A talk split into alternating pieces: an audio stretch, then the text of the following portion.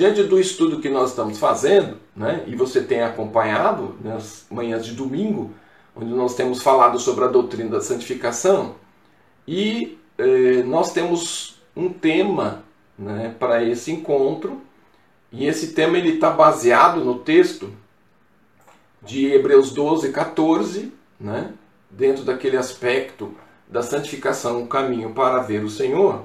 E aí nós estamos baseado nesse texto, é, dizendo seguir a paz com todos e a santificação, sem a qual ninguém verá Deus. Então nós temos dois elementos, elementos importantes, que é a questão paz com todos. Isso é um desafio, porque muitas vezes algumas pessoas não querem ter paz conosco, né? mas que a nossa atitude seja uma atitude de paz, é, essa é uma condição. Então, seguir a paz com todos e buscar a santificação, sem esses dois elementos, nós não vamos ver a Deus. Não estamos falando de uma visão com relação à questão de olhos, mas sim de intimidade e conhecimento. Em 2 Coríntios capítulo 7, versículo de número 1, Paulo vai nos ajudar dizendo assim: Ora, irmãos, Ora, amados, pois que temos tais promessas, purifiquemo-nos de toda a imundícia da carne e do espírito, aperfeiçoando a santificação no temor de Deus. Então, em 2 Coríntios, capítulo 7, versículo 1, Paulo vai nos dizer o quê? Que nós é, temos como promessa, né, e que devemos purificar-nos de toda a imundícia da carne e do espírito, buscando então um aperfeiçoamento. Né? Então, esse aperfeiçoamento é o desafio nosso de todos os dias. Fomos buscar de todas as figuras bíblicas a, a, a figura de Paulo, porque Paulo ele vai ter uma infinidade de registros, e esses registros vão mostrar esse é, aspecto dele ter visto a Deus, né? Então, o apóstolo é o melhor exemplo para que nós pudéssemos aproveitar e observar tudo aquilo que está relacionado à sua vida. Então, Paulo, ele é, não é um super crente, né?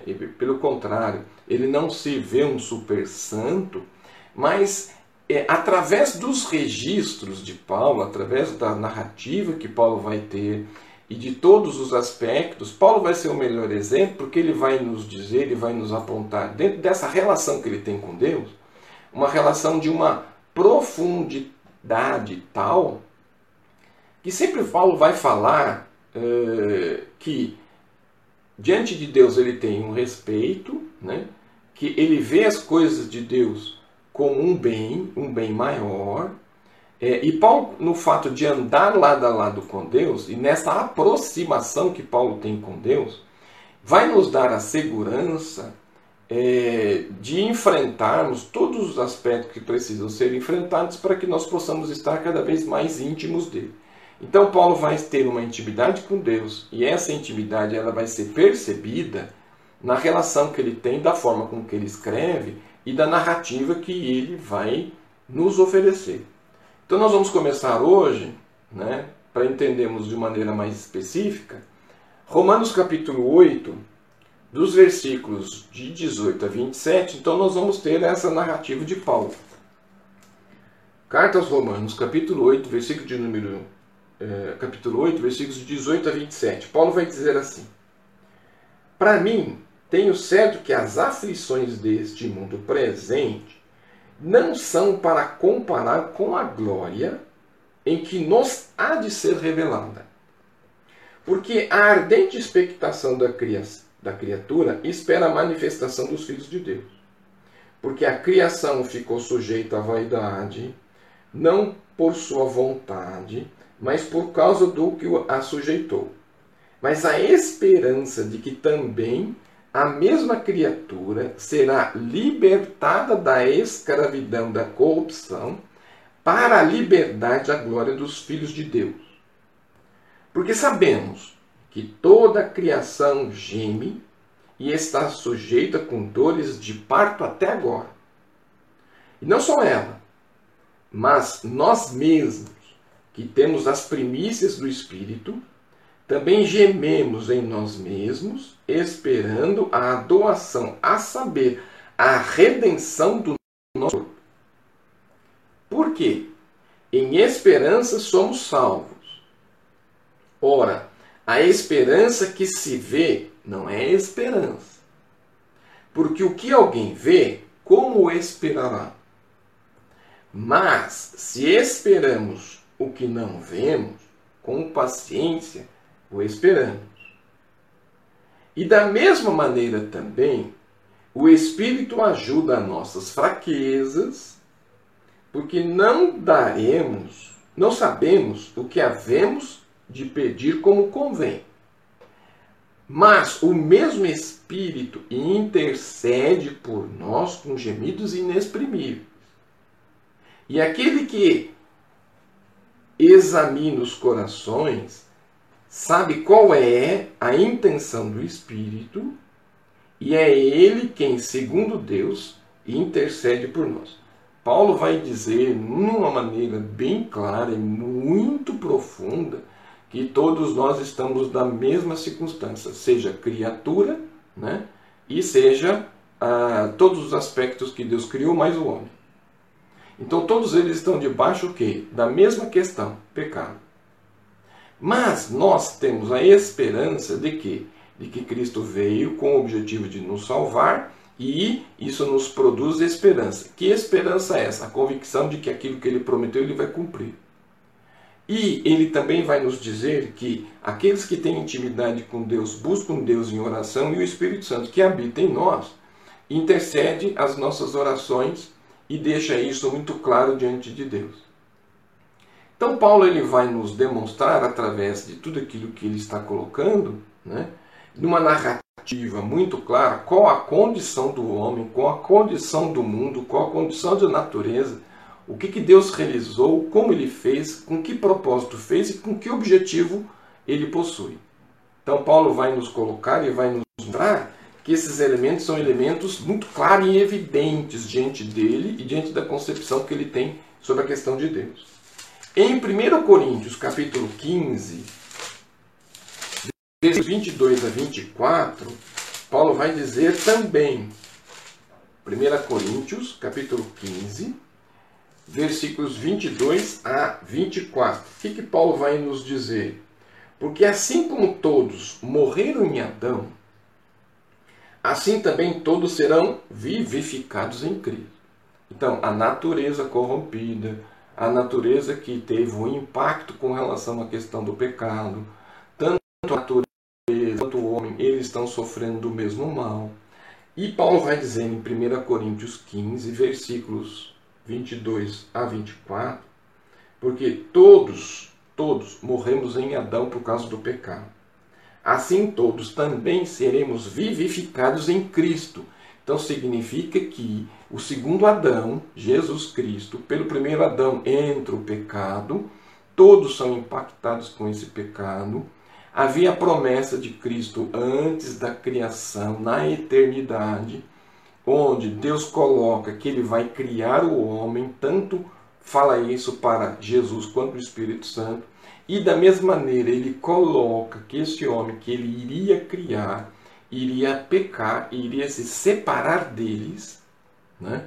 por isso aquela concepção de façamos o homem a nossa imagem e semelhança, e Deus dizendo para eles que, a, que o homem havia pecar, iria pecar, Jesus voluntariamente se coloca para que esse homem pudesse voltar ao convívio deles. Então, antes da criação do homem, antes da criação do mundo, a promessa de remissão desse homem já estava estabelecida e o princípio já havia sido colocado. Então, desta maneira, pelo primeiro Adão, Adão no sentido de humanidade, por quê? Porque toda a humanidade pecou e toda a humanidade recebe como herança o pecado. Cristo, como segundo Adão, no momento que ele vem, ele vem com o propósito de morrer na cruz a cruz não é um acidente, a cruz está no percurso de Jesus. E naquele momento em que Cristo crucificado, ele coloca, Pai, está consumado, ele está dizendo assim: Pai, aquilo que foi prometido, aquele resgate que nós tínhamos acertado na eternidade, se cumpriu na história. Então, ali em Cristo, o pecado da raça humana, daqueles que tinham nascido, daqueles que estavam presentes e aqueles que haveriam de nascer, eles estavam totalmente pagos em Cristo. Então, aqui em Coríntios, 1 Coríntios, Paulo então ele vai apontar esses elementos, porque assim como todos morreram em Adão, humanidade, assim também todos serão vivificados, todos terão vida novamente. O vivi é dar de novo a vida, dar vida novamente. Nesse aspecto, vida espiritual. Por quê? Porque o homem sem Cristo está morto, morto física e espiritualmente. E aí Paulo vai nos dizer, mas cada um por sua ordem, Cristo as primícias, depois os que são de Cristo na sua vinda. Então, Cristo é a primícia porque ele é o primeiro. E todos nós vamos ter vida eterna após Cristo. Depois virá o fim, quando tiver entregado o reino de Deus ao Pai, e quando houver enquanto houver iniquidade, todo império e toda potestade e força. Então, uma das coisas importantes do texto que nós vamos observar e ver, Paulo então ele vai apontar nesta intimidade de relacionamento que ele tem com Deus, quem é Deus, qual o propósito, qual o princípio, qual o caráter, qual a ação e qual o aspecto. Por isso que ele vai ficar constrangido de que ele recebe algo que ele não merece. Por isso, graça, né? favor imerecido. Eu não mereço, mas recebo. E Paulo ele vai ficar eh, constrangido, e esse constrangimento ele deve existir entre nós, né? Por qual razão? Porque nós vemos o tanto de amor e de dedicação que nós vemos de Deus e de Cristo em todos os aspectos em relação ao homem, para que o homem pudesse ser resgatado do pecado. Então, todo amor verdadeiro, ele vai nos constranger por, pelo fato de não sermos merecidos. Porque qual era o nosso merecimento? Morte. Morte de quê? Por causa do pecado. No mesmo capítulo, nos versículos 51 a 58. Então, 1 Coríntios 15, versículos 51 a 58. E eis aqui vos digo um mistério. Na verdade, nem todos dormiremos mas todos seremos transformados. Então aqui esse aspecto de dormir não é dormir no sentido de sono, é no aspecto de morrer. Então ele está dizendo aqui: aqui vós vos digo um mistério. Na verdade, nem todos morreremos, mas todos seremos transformados. Por quê? Se na volta de Cristo muitos não passarão pela morte, mas serão transformados igual aqueles que serão é, novamente vivificados, saindo dos seus túmulos. Eis aqui vos digo o mistério, que na verdade nem todos dormiremos, nem todos morreremos, mas todos seremos transformados. No momento, num abrir e fechar de olhos, antes da última trombeta, porque a trombeta soará e os mortos ressuscitarão incorruptíveis e nós seremos transformados. Porque convém que isto é corruptível se revista da incorruptibilidade, e que isto que é mortal se revista da imortalidade. E quando isto que é corruptível se revista da incorruptibilidade, isso que é moral, mortal se revista da imortalidade, então cumprir-se-á a palavra escrita. Tragada foi a morte sua vitória. Onde está, ó morte, o teu agrilhão? Onde está, ó inferno, a tua vitória? Ora, o aguilhão da morte e o pecado, e a força do pecado é a lei.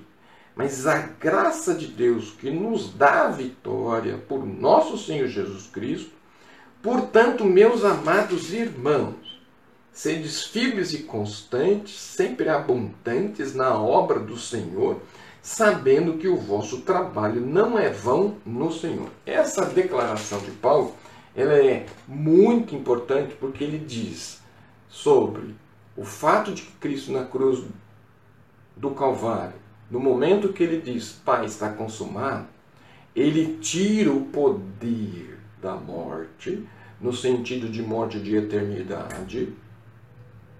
Então, tragada foi morte a sua vitória, e foi tirado dela o agrilhão, o poder que, ele, que a morte tinha sobre aqueles, pelo fato de não, não terem conhecimento de Cristo. Então significa que todos aqueles que são salvos em Cristo, a morte não tem mais poder sobre eles no aspecto espiritual. Mas todos passaremos pela morte física. Mas aqueles que, quando Cristo retornar na sua segunda vinda, eles serão transformados seus corpos em corpos incorruptíveis, né? assim como aqueles que serão ressuscitados dos túmulos, ok? Para que todos possam ter o mesmo princípio, a mesma natureza, em que eles irão receber o corpo glorificado, o corpo da ressurreição, que é o corpo que em primícia Cristo tem, porque ele é o primeiro, o primeiro que tem o corpo da glorificação, o corpo da ressurreição é Cristo. E esses elementos são apontados no aspecto de quando Cristo retornou, quando ele ressuscitou, estava entre os discípulos, né, em que eles estavam fechados em um local, ele entrou, se apresentou entre eles e desapareceu entre eles. Então significa que é um corpo semelhante, mas não igual, porque não tem o princípio do pecado. Então, essa narrativa é importante, porque Paulo vai nos apontar que todos receberemos o mesmo corpo, todos passaremos pela mesma transformação, uns serão transformados e outros serão ressuscitados, mas permanecerão do mesmo princípio, com o mesmo corpo, corpo esse glorificado. Há uma narrativa também apontando e dizendo que Aqueles que não aceitaram o Senhor Jesus Cristo também vão receber um corpo. Esse corpo é denominado como corpo da perdição. Só que a Bíblia não trata e não diz que corpo é esse.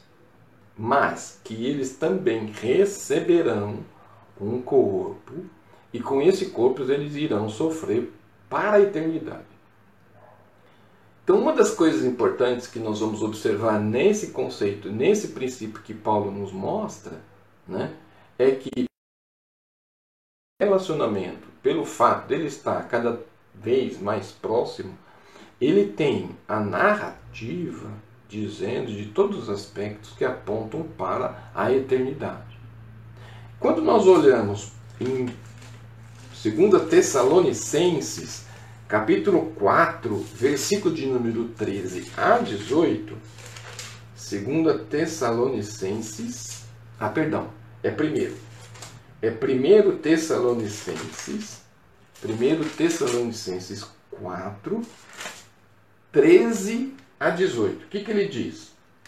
Não quero, porém, irmãos, que sejais ignorantes. Ignorante no aspecto de ignorar, conhecer não quero, irmãos, que sejais ignorantes acerca dos que já dormem, daqueles que morreram. Porque tem um monte de gente que, pelo fato do texto que foi colocado na tradução, acredita que as pessoas estão dormindo no túmulo. Mas na verdade, não. A Bíblia diz que há dois lugares dos mortos: Hades e Céu. Hades, lugar dos mortos daqueles que morreram sem Cristo, que vai ser traduzido como inferno. E nós vamos ter a expressão Sheol com CH, que é lugar dos mortos que é, aceitaram o Senhor Jesus. Então, por mais que estejam no lugar dos mortos, são dois lugares diferentes. Tanto é que quando Cristo ele esteve visitando esse lugar dos mortos, ele não foi para o Hades.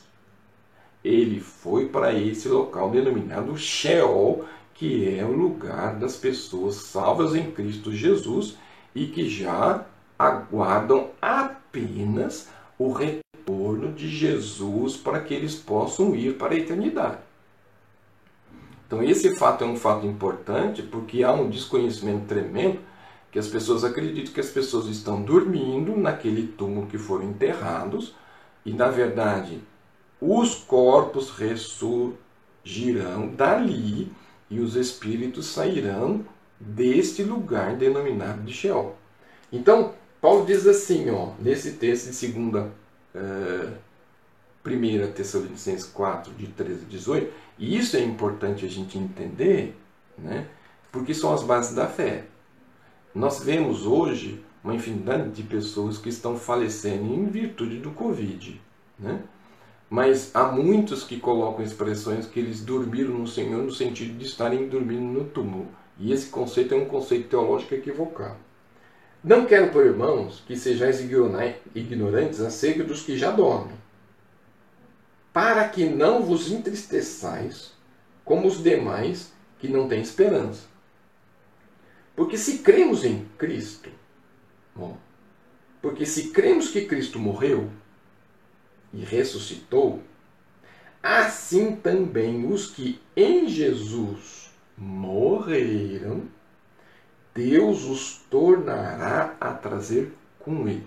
Então, aquela esperança que Paulo aponta em 1 Coríntios, em Romanos 8, Romanos 8, e 1 Coríntios 15, ele vai estar dizendo em Tessalonicenses. E ele vai dizer que, porque se cremos em Cristo, Cristo morreu. E uma das coisas mais importantes é que a morte não tinha poder sobre Cristo. Tanto é que no momento em que Cristo entrega, ele entrega o seu espírito a Deus. Né? Pai, a ti entrego o meu espírito. Então nós estamos dizendo nesse texto que a morte ela tem um prazo de validade. Porque através de Cristo ela perdeu o seu poder sobre aqueles que aceitaram o Senhor Jesus como o único suficiente salvador de suas vidas. Então, porque se cremos em Cristo, se cremos em Jesus, que morreu e ressuscitou, assim também os que em Jesus morreram Deus os tornará a trazer com ele. E aí ele diz assim, ó: Dizei-vos, pois isso pela palavra do Senhor, que nós, os que ficarmos vivos, para a vinda do Senhor, não precederemos os que dormiram. Então significa que Paulo está dizendo o seguinte: aqueles que, quando Cristo vir, é, estiverem vivos, eles não vão passar pela morte.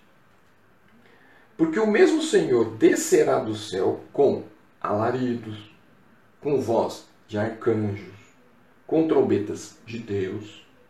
E os que morreram em Cristo ressuscitarão primeiro.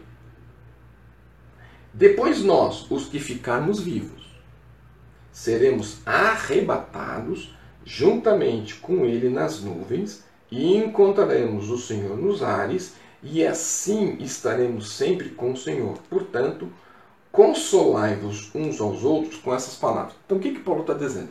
Estavam sendo perseguidos. O, o peso do evangelho era uma coisa tremenda. Buscava-se fazer com que o, os cristãos primitivos negassem a Cristo de qualquer forma. Então, a perseguição e o fato deles serem presos, eles eram colocados como elementos de constrangimento como espetáculos para que aquelas pessoas que estavam diante deles pudessem verdadeiramente negar a sua fé. E eles não tinham condições de fazer isso, porque Cristo não é religião. Religião você troca. Então, às vezes você não está contente com uma religião, você vai buscar outra. Mas, quando você está dizendo o seguinte, que eu aceitei o Senhor Jesus como único suficiente Salvador, e eu vou servir ao Senhor nessa igreja porque Deus me colocou lá como propósito, é outra coisa completamente diferente. Você vai servir a Deus naquela comunidade ali, de fé. Mas, enquanto aquela comunidade de fé anunciar Jesus, e servir a Jesus, e buscar a Jesus, então aquele é o seu lugar. Então, Paulo está dizendo que os cristãos estavam sendo perseguidos, existia uma pressão tremenda, mas Paulo estava dizendo o seguinte: olha, Cristo viveu a mesma perseguição, nós temos valores e princípios, Cristo vai voltar para nos buscar. Isso não é perda de tempo, Isso é um investimento para a eternidade. Nós somos primícias do Senhor e nós devemos permanecer firmes até a última hora. Porque se Cristo voltar agora, a gente vai subir com Ele, não vamos passar pela morte. Se nós morrermos, nós vamos ressuscitar na eternidade para podermos conviver com o Senhor. Então, se fosse agora e se for na eternidade, se for vivo ou se você estiver morto, o princípio é o mesmo. Seremos transformados, receberemos o corpo glorificado e viveremos na eternidade com Ele. Então, uma das questões importantes que nós precisamos ter como princípio é que eu preciso isso, ter esse aspecto como um elemento de vida, como princípio, porque meu irmão, quando você recebe algo que você não merece, e quando você tem valores maiores do que você, significa que esse evangelho ele tem um poder de transformação, ele tem uma profundidade, porque não é discurso, não é show, mas é vida. E aí, à medida que isso soa no coração do desesperado, do angustiado, em que Cristo é a esperança dele, tanto para esta vida quanto para eternidade, então significa que nós podemos resistir e vencer toda e qualquer circunstância que a vida traz. E Paulo, ele é o exemplo disso. Porque o ministério dele, o que ele sofreu, que ele foi perseguido, que ele passou necessidade, que ele passou fome, que as pessoas abandonaram ele, mas havia uma convicção porque o evangelho dele não estava ligado em pessoas, mas estava ligado em Cristo. Nós temos muitas vezes hoje nós, nós estamos no Evangelho ligado por pessoas e nós perdemos o foco que é Cristo. Então, Paulo, diante de todos esses aspectos, ele vai sentir-se constrangido. Por que ele vai se sentir constrangido? O constrangimento de Paulo é porque ele recebe um amor que ele não merece. E aí, se nós olharmos para 1 Coríntios, 2 Coríntios, capítulo 5, 14, 2 Coríntios, capítulo 5, 14. Porque o amor de Cristo nos constrange, julgando-nos assim, que se um morreu por todos, logo todos morreram. Então Paulo está dizendo assim, puxa vida, eu, eu, aquilo que eu recebi, eu não mereço. Eu não mereço, mas uma das coisas que vai fazer, né, e existe uma questão Paulo vai trabalhar muito a questão da prepotência. E eu acho muito interessante que Paulo vai ligar muito essa questão da prepotência, porque durante muito tempo ele foi prepotente. Durante muito tempo ele teve o poder nas mãos. Ele mandava matar, mandava prender, mandava fazer uma infinidade de coisas. Numa sociedade como nossa, nós podemos dizer assim: dê poder ao homem você vai conhecer o seu caráter. E Paulo, conhecendo o caráter dele, sabendo da índole dele, sabendo do temperamento dele, ele vai lutar com aquele temperamento, dizendo o quê? Que verdadeiramente ele não era nada e que Cristo era tudo. E para Paulo dizer isso, aquilo para ele devia ser um, um exercício de humildade, mas não um exercício de humildade da boca para fora, mas de uma transformação interna. E é isso que nós precisamos ter em mente. Nós precisamos ter uma vida de transformação interna, com valores que são maiores do que a gente e que eu preciso viver isso de uma maneira tão objetiva e clara, de que se eu sou cidadão do céu, vivo debaixo da esperança da volta de Cristo, eu não posso viver uma vida miserável. Miserável no sentido de querer viver uma coisa que na verdade é mais elemento terreno do que espiritual. Há muita gente vendendo muita circunstância de coisas que não vão adiantar nada. Adianta algum carro na eternidade? Adianta posição, adianta coisas que na verdade não vão te dar elementos espirituais para que você possa viver essa eternidade aqui com valores dos céus. Então, o que, que Paulo vai nos dizer e nos mostrar? Né? Paulo leva é, esse aspecto, Paulo, é, isso vai levar Paulo a ter uma, uma, um olhar para Cristo e vai ter um olhar para Cristo como uma razão de vida. Então, a minha questão hoje com você aqui é o seguinte: qual a sua razão de vida com Cristo? Então, não é um cristianismo de fachada, de show, de encontro, de relacionamento que não tem profundidade. Mas eu estou lá por causa de quê? Pelas pessoas ou por causa de Cristo? Ou por causa de Cristo que eu estou lá. Então, Paulo vai nos ajudar nessa questão da razão, de sua vida em 1 Coríntios 4,10. Em 1 Coríntios 4,10, Paulo vai dizer assim: Nós somos loucos por amor de Cristo. É muito interessante essa expressão, porque é muita gente que acha que você é louco. E há muitas pessoas que olham para você com um olhar que você é louco. E Paulo vai nos dizer assim: Nós somos loucos por amor de Cristo.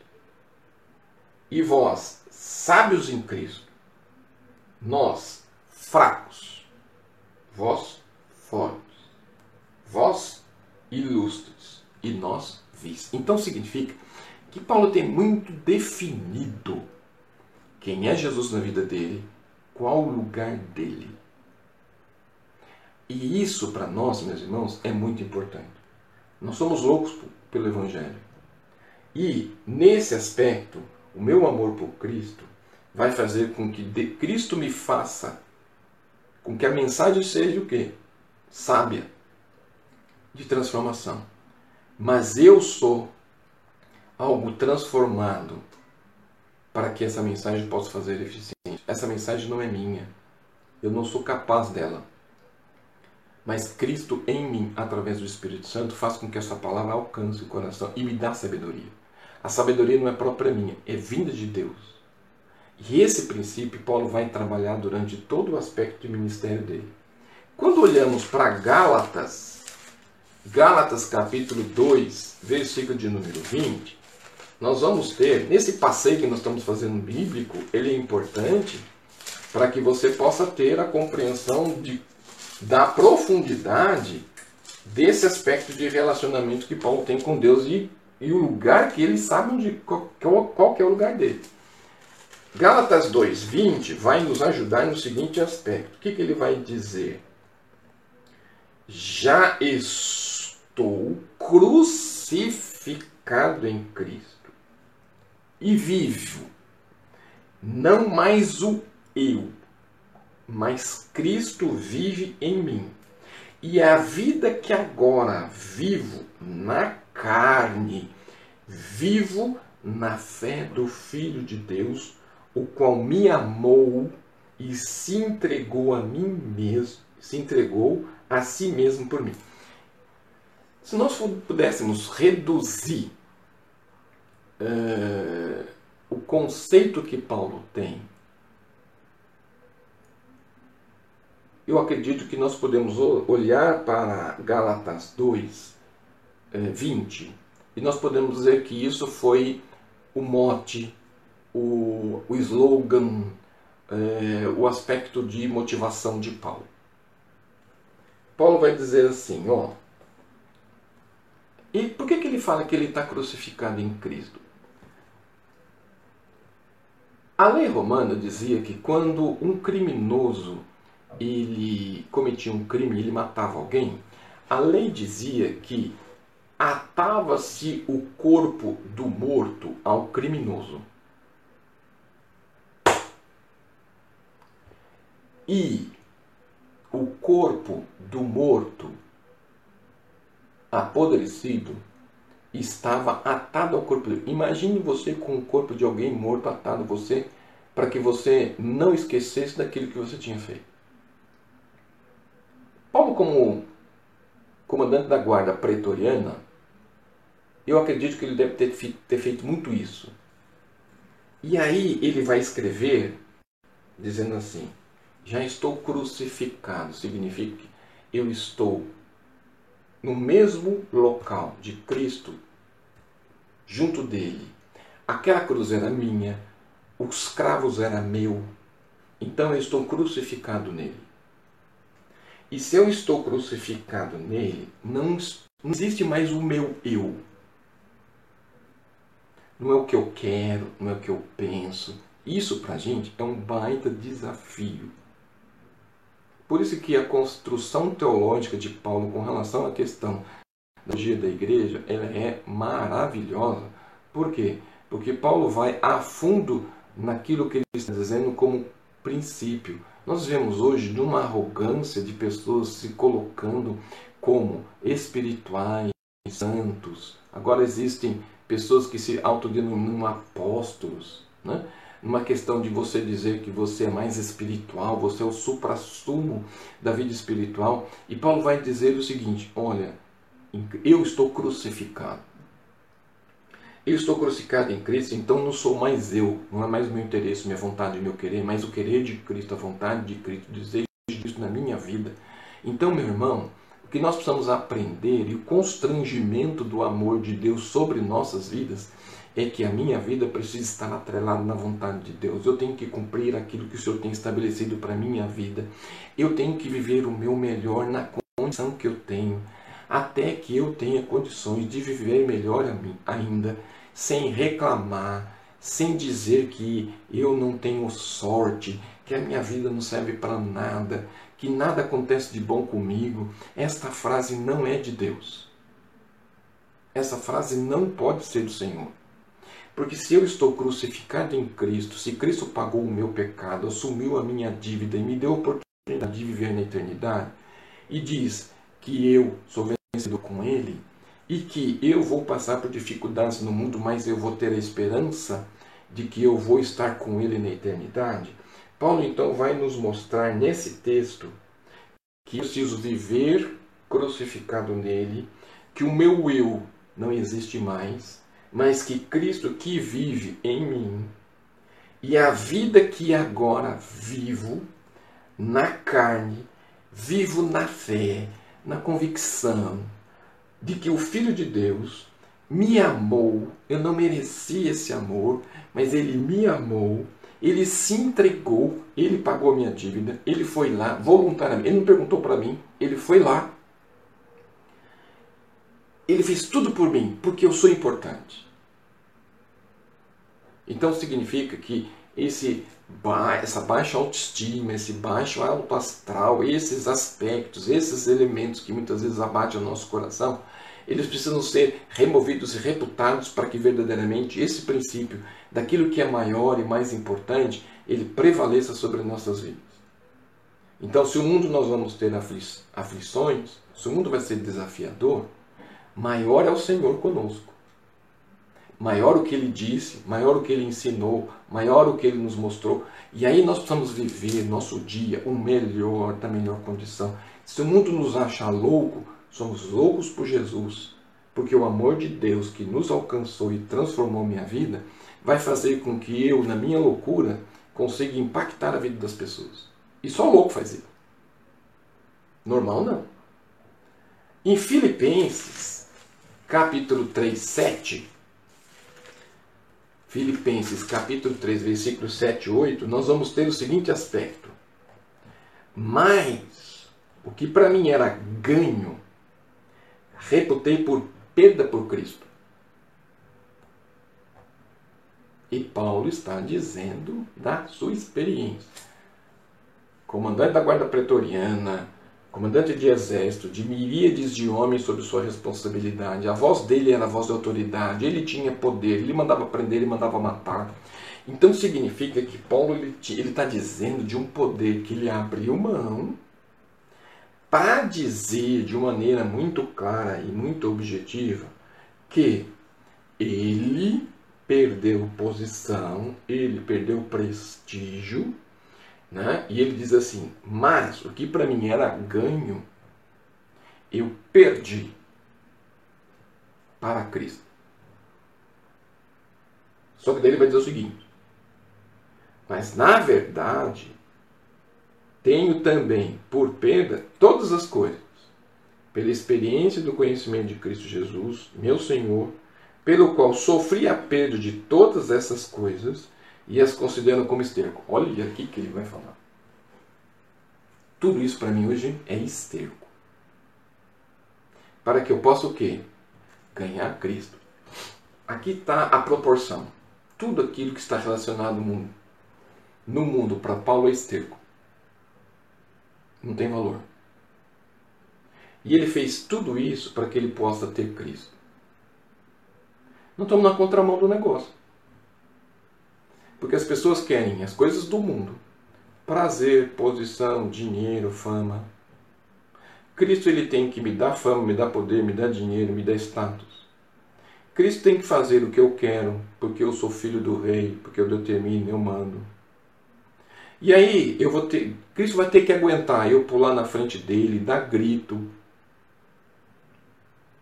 Nós estamos num evangelho completamente estranho. Né? Há uma expressão em Israel, há fogo estranho no arraial de Deus, quando existe aquele adorar aos, aos ídolos. Nós não podemos dizer que nós temos um fogo estranho também, hoje, em termos de vida cristã. Será que eu vou reputar por perdas coisas que eu tenho para que eu ganhe Jesus? Então nós vamos ver que os nossos valores hoje eles estão completamente invertidos em todos os aspectos. E aí essa aproximação de Paulo com Deus, ela é tão é tamanha. E você vai conseguir perceber isso porque Paulo ele vai narrar todas a, toda a condição triste que ele tem como pecador. E como pecador, ele sabe que ele não tem direito de pedir, de reclamar, de exigir, porque ele é pecador. Se nós voltássemos, voltarmos lá para 1 Coríntios 15, 9, 1 Coríntios 15, 9, Paulo vai dizer assim: Porque eu sou o menor dos apóstolos, que não sou digno de ser chamado apóstolo, pois que persegui a igreja de Deus. Ele tem uma concepção clara e muito definida de tudo aquilo que aconteceu antes ao ministério. Não, não, não, agora eu sou o melhor. Aquilo passou, sabe? Então agora eu vou ver. E Paulo ele se põe nessa condição. Ele sabe da condição que ele tem, ele sabe da natureza dele, ele sabe dos elementos complicados e comprometedores e ele vive esse aspecto de uma maneira muito clara, muito objetiva. Mas isso não é discurso, isso não é uma narrativa de elementos dissociados de uma maneira em que ele possa viver e dizer, mas aquilo que Paulo está dizendo, Paulo está vivendo. E ele pagou um alto preço por essa circunstância e por essa situação. O que, que eu aprendo com Paulo? Eu aprendo com Paulo que eu preciso ter a concepção de que eu sou pecador e, como pecador, eu preciso entender e preciso buscar viver uma vida em que Cristo Jesus ele precisa ser glorificado em minha vida, mas eu sei que eu não tenho mérito algum, porque eu não mereço o que eu recebi. 1 Timóteo, 1 é, Timóteo vai nos mostrar, capítulo 1, versículos 15 e 16. Vamos dar uma olhadinha lá em Timóteo. 1 Timóteo, capítulo 1, versículos 15 e 16. O que, que, Timóteo, que, que vai dizer aqui? O que Paulo vai falar? Olha só. 1 Timóteo 1, 15 e 16. Essa é uma palavra fiel e digna de toda aceitação. Que Cristo Jesus veio ao mundo para salvar os pecadores, do qual eu sou o principal. Ele vai colocar que ele é o principal deles. Mas, por isso, alcancei misericórdia. Deus pegou a minha miséria e passou por dentro do coração dele, para que em mim, que sou o principal, o primeiro, Jesus Cristo mostrasse a toda a sua longanimidade, para exemplo dos que haviam de crer nele para a vida eterna. Então, Paulo está dizendo assim: Cristo me pôs como exemplo para todos aqueles que querem servir ao Senhor Jesus. Então, nós vamos aprender que Paulo, diante de todos esses aspectos, ele fica constrangido pelo amor que ele recebe. E esse constrangimento vai caminhar com ele. Você não vê Paulo se levantando e achando que ele é o bambambam, bam, bam, eu sou Paulo. Não. Se for para receber bênção, eu sou o último. Se for para ser acusado como pecador, eu sou o primeiro. E ele vai colocar isso de uma maneira muito clara. Né? Na concepção dele, ele era o menor dos apóstolos. Né? E essa é uma palavra fiel e digna de toda aceitação, que Jesus Cristo veio ao mundo para salvar os pecadores, dos quais eu sou o quê? O principal. Se é a questão do pecado, eu sou o principal. Se é a questão de bênção, eu sou o último. Mas por isso alcancei misericórdia, para que em mim, que sou o principal, Jesus Cristo, mostrasse toda a sua longanimidade, para exemplo dos que haviam de crer nele, para a vida eterna. Meu irmão, nós vamos parar por aqui. Há uma infinidade de coisas que nós poderíamos abordar, mas eu creio que nós precisamos passar essas informações de maneira clara, objetiva. Se você pensar nesses elementos apontados pelo texto e se você aplicar esses aspectos em sua vida, você já vai estar anos-luz de um crescimento espiritual daquilo que muitas vezes as pessoas vivem hoje. Reflita sobre todos esses aspectos, compartilhe, estude, analise, mas em todos os aspectos. Viva a, o exemplo que Paulo deixa através das Escrituras, para que você possa viver uma vida de transformação em Cristo Jesus. Eu acredito que se hoje todos nós vivêssemos esses princípios ensinados por Paulo e deixados na palavra do Senhor, nós não teríamos 40% de evangélicos. Nós teríamos uma população impactada com a vida daqueles que servem ao Senhor Jesus. E isso é mais importante do que número. Que você possa aplicar essas verdades e esses princípios em sua vida.